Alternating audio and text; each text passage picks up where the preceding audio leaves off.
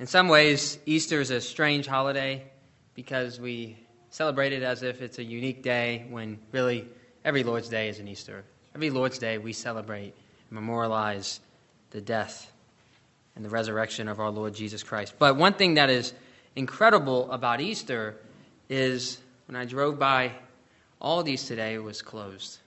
Not just Chick fil A, but Aldi's was closed, which is amazing to me as we look at the dark clouds out there and we see potentially the Antichrist releases the forces of evil making inroads on the church, yet still, 2021, on Easter, the secular world bows its knee to Christ and recognizes that he rose from the dead, as begrudgingly as they might.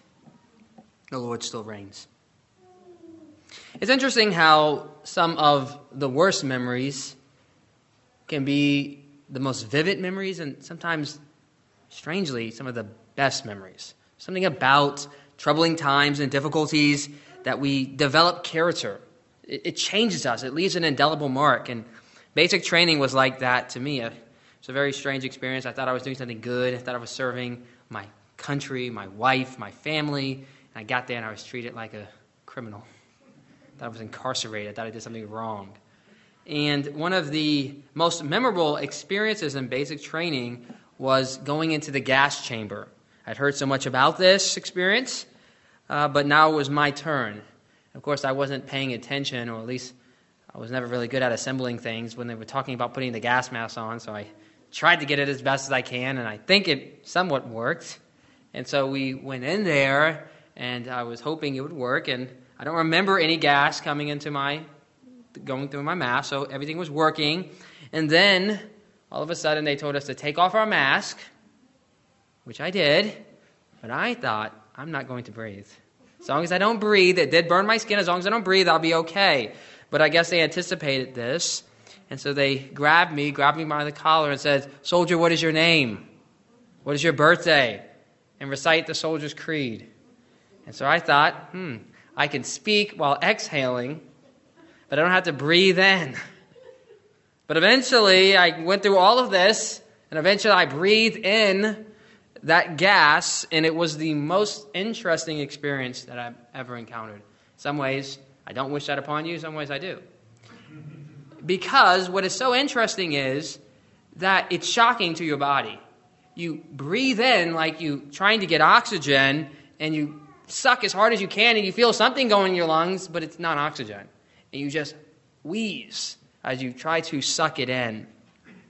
And we're going to see something like that in our passage, where there's something that is supposed to be there that looks like oxygen, looks like good stuff, looks like something that's going to nourish you, but you suck it in and you merely wheeze. Your lungs are filled with gas instead of what you truly need.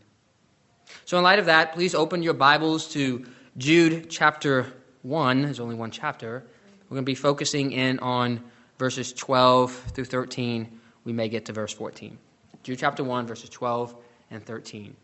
It says, These are hidden reeves at your love feast, as they feast with you without fear. Shepherds feeding themselves, waterless clouds, swept along by the wind, fruitless trees in late autumn, twice dead, uprooted, wild waves of the sea, casting up the foam of their own shame, wandering stars for whom the gloom of utter darkness has been reserved forever.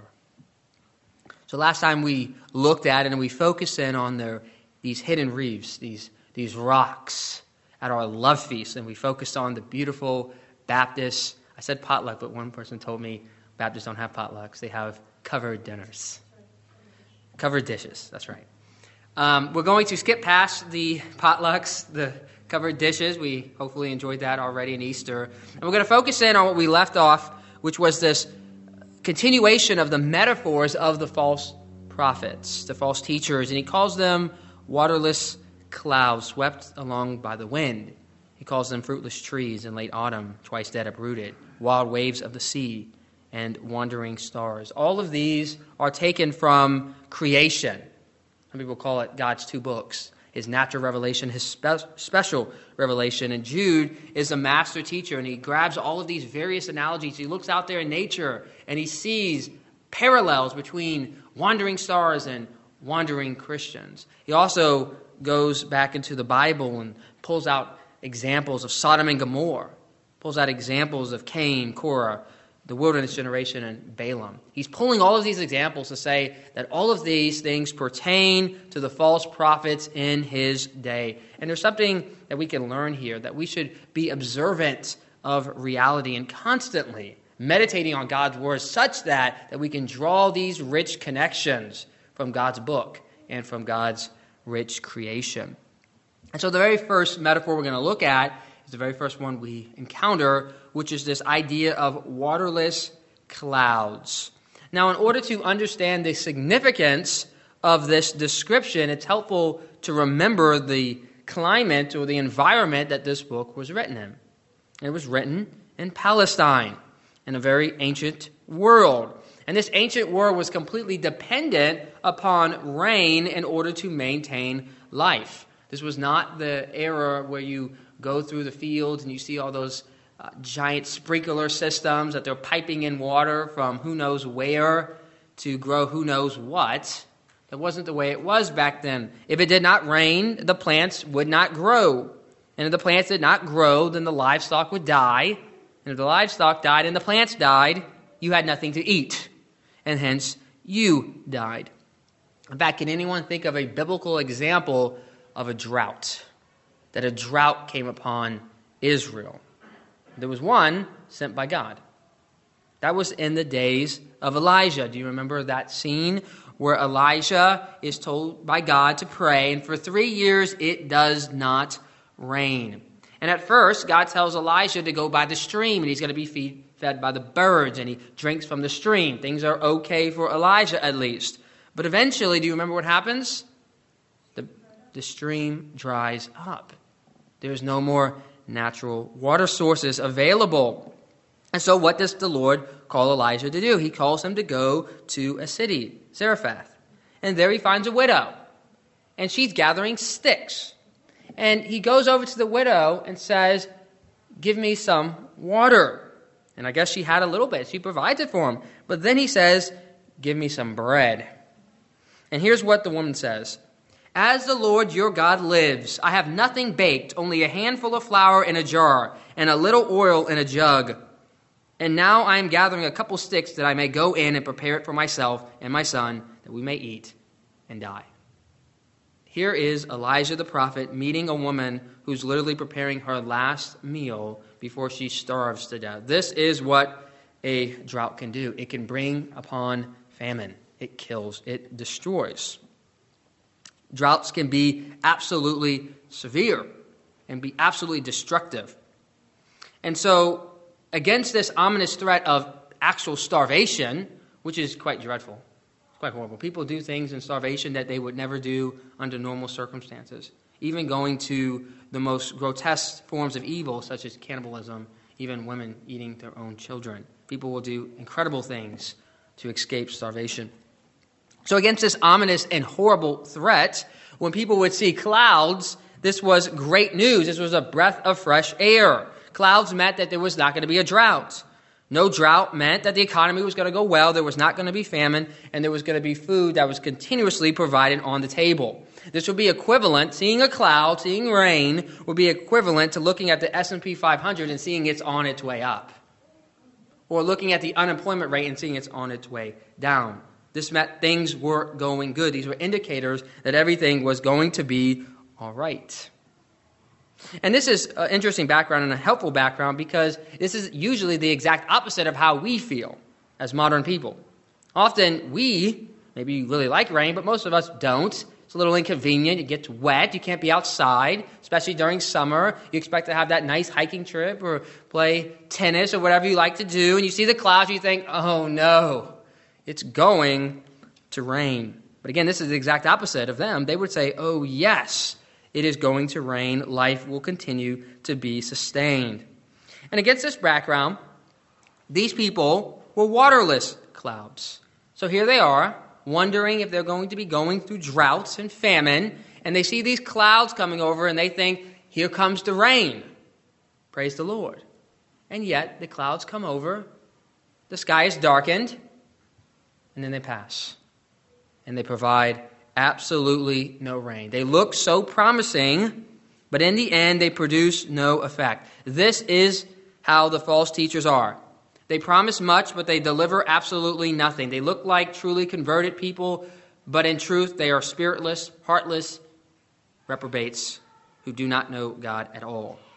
They look like people who are going to be useful to God's kingdom, people who are going to serve right alongside of us, people who are going to head to the prison with us, and yet in the end, there will nothing, be nothing more than Judas who betray us for a few pieces of silver. These are waterless clouds. They're all show and no outcome. They're all speech but no performance. We can think of them as bags of hot air. They pretend to offer you the world and end up just ripping you off and taking your money. Proverbs 25:14 actually uses a very similar analogy. There it says, "Like clouds and wind without rain is a man who boasts of a gift but does not give it." Can you imagine that? I'm going to give you so much. I'm going to offer you all of these great things. You just hold on. And then in the end, provides you absolutely nothing. It's like wind and clouds that provide no water. So that's what these people are. They look good, but they offer you nothing. They steal your money, they steal your time, they pry on your hopes and dreams for their own benefit and exploit you for their own sakes. The next thing we see of a description of these false believers is that the waterless clouds swept along by winds. Now, what's interesting is there's some debate about exactly the significance of this idea of being swept along by some winds. Some suggest that this swept along idea is people being easily turned. They're having no self control. They're having no root in themselves. They're just blown around in any direction. They are blown around by the world. They are blown around by the flesh and the devil. Now this is certainly true. Philippians 3:19 says, "Their end is destruction, and their god is their belly." That's a description of the wicked.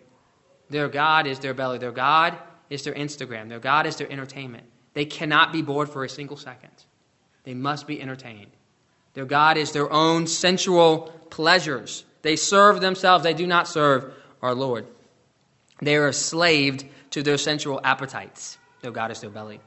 And Ephesians chapter 2 describes the wicked as being dead in trespasses and sins in which they walk, following the course of this world and following the prince of the power of the air. Not only are they uh, enslaved to their own sensual desires, but they're enslaved to culture. They're enslaved to whatever the zeitgeist of the world is. They're enslaved to being cool, accepted, popular, not being strange, not being unusual. They're enslaved to the zeitgeist of the world. So much so that they say insane and irrational things. I had the interesting experience of looking for a robe the other day. Actually, it was yesterday. I was looking for a robe for my wife. Apparently, it's not a good time to buy robes.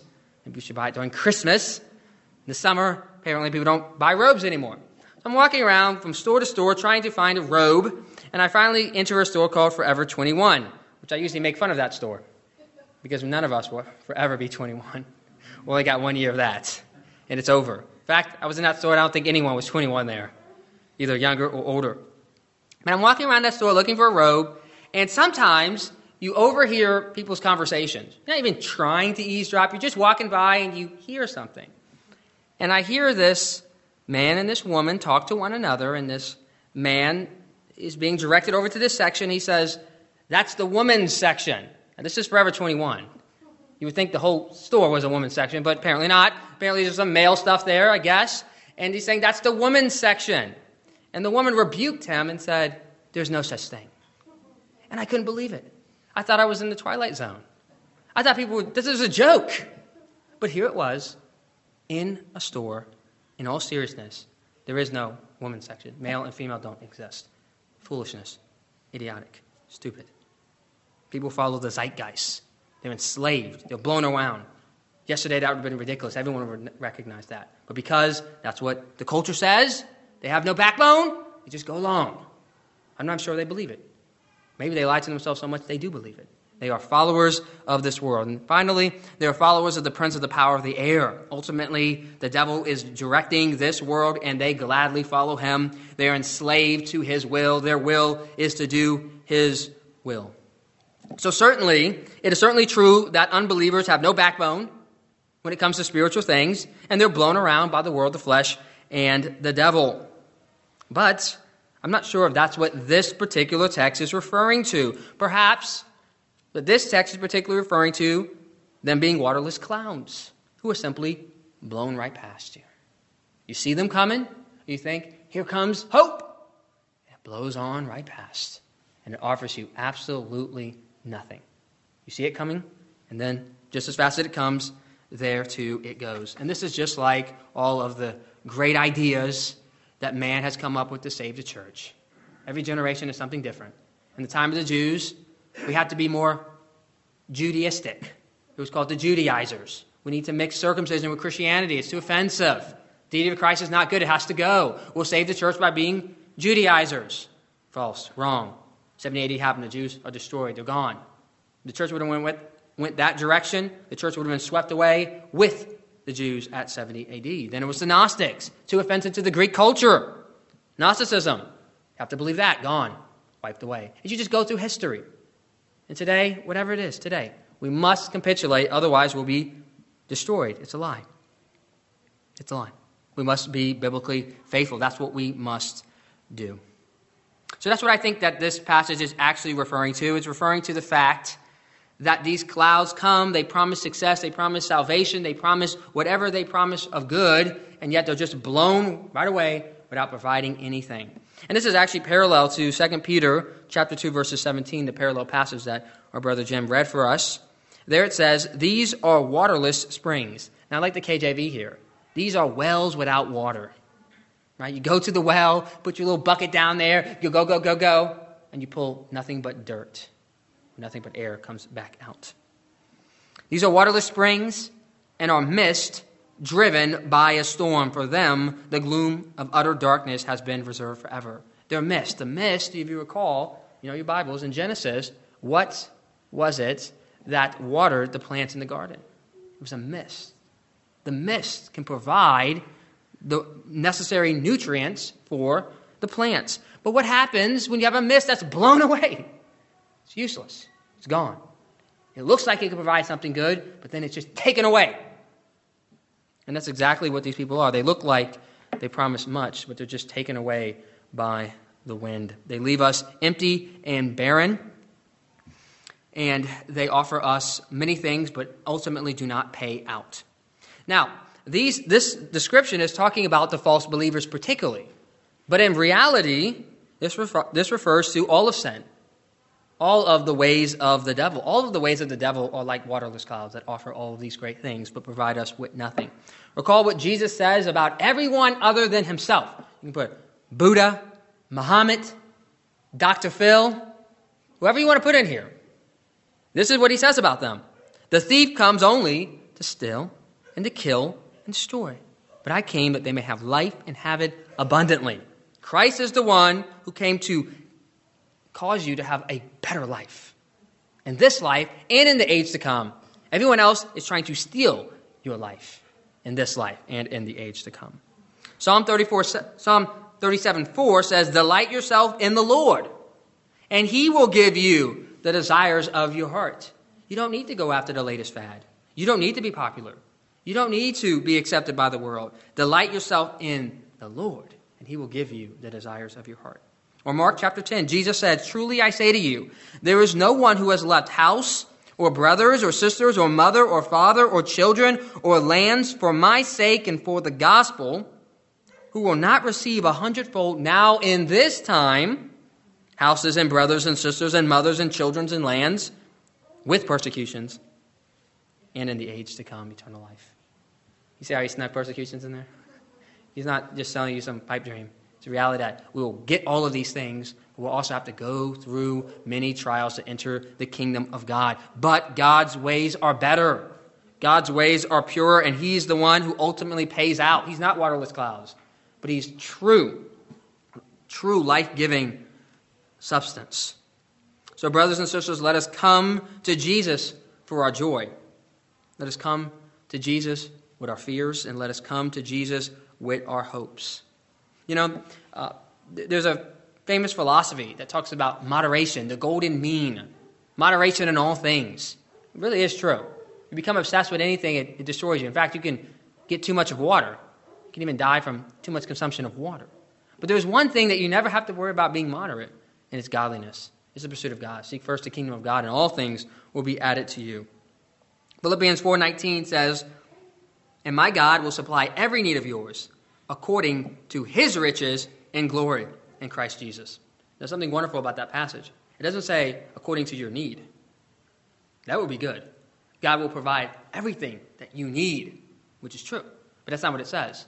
It says he will provide every need of yours according to his riches and glory. It's his glory, it's his riches. And how rich is God? Immensely rich. That's how much God provides for us. So let us put our trust in God who will provide us according to his riches. Do not put your trust in government, for it will cheat you. Do not put your trust in man, for he will fail you. Do not put your trust even in your pastor, for he will disappoint you. Because the greatest of men are still men indeed, and they will fail you. But put your trust in Christ, and he'll never be like these waterless clouds blowing past by the wind, but rather he'll be like Isaiah 44 3, which says, For I will pour water on the thirsty land, and streams on the dry land, and I will pour my spirit upon your offspring, and my blessing on your descendants. Christ is not the waterless cloud, but he's the cloud full of water, waiting to be poured out upon us, and to be poured out upon our offspring, and to be a blessing to our descendants. So, how do we get the water out of the clouds on the thirsty ground. Number one, we realize that we are the thirsty ground. That's number one thing. We recognize whether you're saved or not saved, you are the thirsty ground. If you're not saved, you're very thirsty because you've never even received any water. You're completely a desert land, parched, doomed to die, destined for eternal damnation. But if you have come and tasted that the Lord is good, you have initially received this pouring of the Spirit.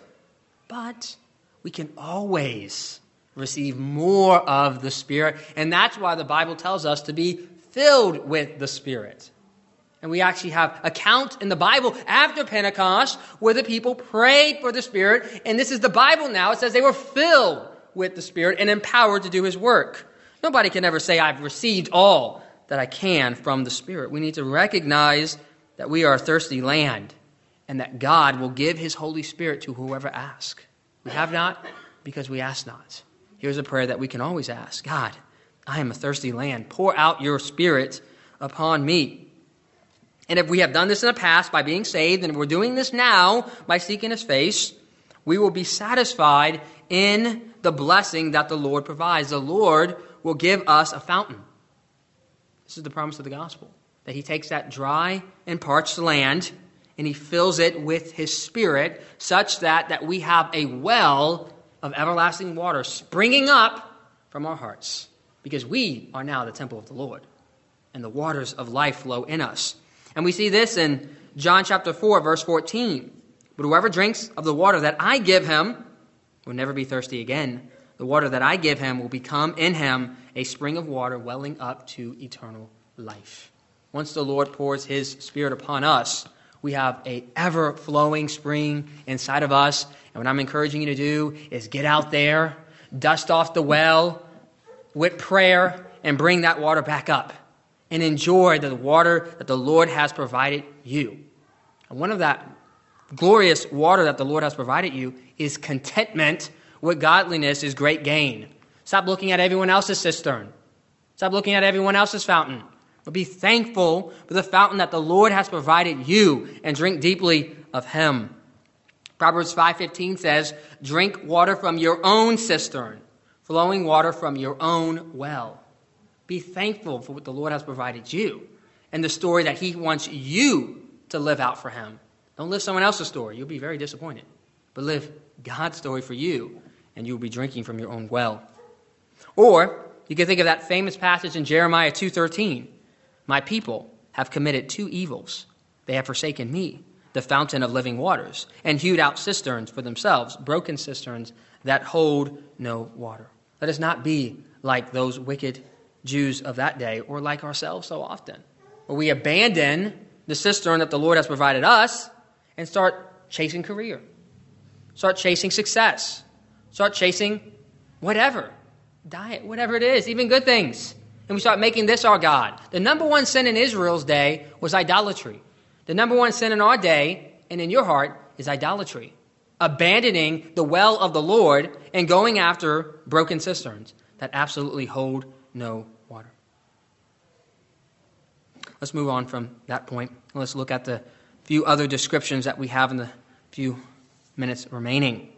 They are described, these false believers are described as fruitless trees in late autumn, twice dead and uproot it. Now, there are two possible meanings uh, for this idea of these fruitless trees in late autumn. One is, well, we're going into spring, but remember a couple months ago, several months ago, at the end of autumn, you look out there and you see the trees, and this is not usually a time that you're grabbing fruit from the trees, right? All the leaves are down, you've raked them up, hopefully, right? Homeowner insurance is not coming after you anymore because the leaves are put away and the trees are empty. So the idea here is that the, the trees have nothing to offer, they are dead. This is a lifeless tree. But others have said, if that's the meaning here, why say late autumn? Why not winter? Because in winter they're all dead, anyways. Maybe it's a stylistic preference, who knows? Others have suggested wait a second, some trees actually do bear fruit in autumn. And so some trees could be taking a little bit longer to bear fruit. Do you remember the parable of Jesus where there was that tree that wasn't bearing fruit and Jesus said, pluck it out? And then the person said, no, no, no, no, no, no. Give it a few more times. Let's put some fertilizer on it. Let's just wait a few more seasons. And maybe that's what's going on here is that this, these people have been given opportunity after opportunity after opportunity, and they're all the way at the end of the season, late autumn, and yet they have still provided nothing. Why? Because it's a dead tree. Because the tree is dead. There's no life in it. The time of waiting has passed, and now the hope for any fruit was now extinguished. These are dead trees. There's no point of trying to find good fruit in these dead trees. And look here at the kindness and goodness of God. God is patiently waiting for people to repent. We're praying for people. We're chasing people down to the very end because He is patient with these people. He will save them to the very end if they merely will repent and believe in Jesus. But people take advantage of the kindness and goodness of God and think that this means that God is really not concerned with sin at all. He's really not concerned, which is the exact opposite of the truth. Because Romans 2, verse 4 says, Do you presume on the riches and kindness and forbearance and patience of God, not knowing that the kindness of God is meant to lead you to repentance? God allowing you to live and rebel against Him day after day after day after day is not supposed to get you to conclude that He doesn't care about sin, but rather to see God is so good that despite you sinning, He still give you opportunity to repent and believe and trust in Jesus and be saved. But these fruitless trees have passed their time of harvest and yet have provided absolutely nothing. So then we get the, the last two descriptions of them. They are twice dead and uprooted. So what does it mean that they are twice dead? Well, Gill says, and many commentators say that this twice dead means that they have died, they're spiritually dead, and now they're even dead of their profession. They died once by being born in sin, and now twice by dying as Christians. Maybe. Maybe that's what's going on here. But I think rather this is actually all describing that tree. The twice dead goes with the very next expression, uprooted. And actually, the Greek would be saying they're twice dead, having been uprooted. So they're dead in the sense that they are dead trees that produce no fruit. There's no life in them. And they're really dead because someone pushed it over and uprooted the tree, and I was just hanging there as a dead tree, twice dead. In other words, they are completely, utterly dead. They offer you absolutely nothing. There's no fruit coming from that tree. And we too, we too should be able to see that certain trees have absolutely no good fruit in them. We should stop trying to find fruit on these dead trees. We should be able to call out unbelievers as unbelievers and recognize there's no reason to be looking for good fruit from them. They're vile, it's sinful. And not just false believers, but just the ways of the world. How often will we go back to our idols looking for good fruit? Trying to find good fruit from these dead trees. It's pointless. It's sinful. It's silly. It's foolish. They're twice dead and they're rooted.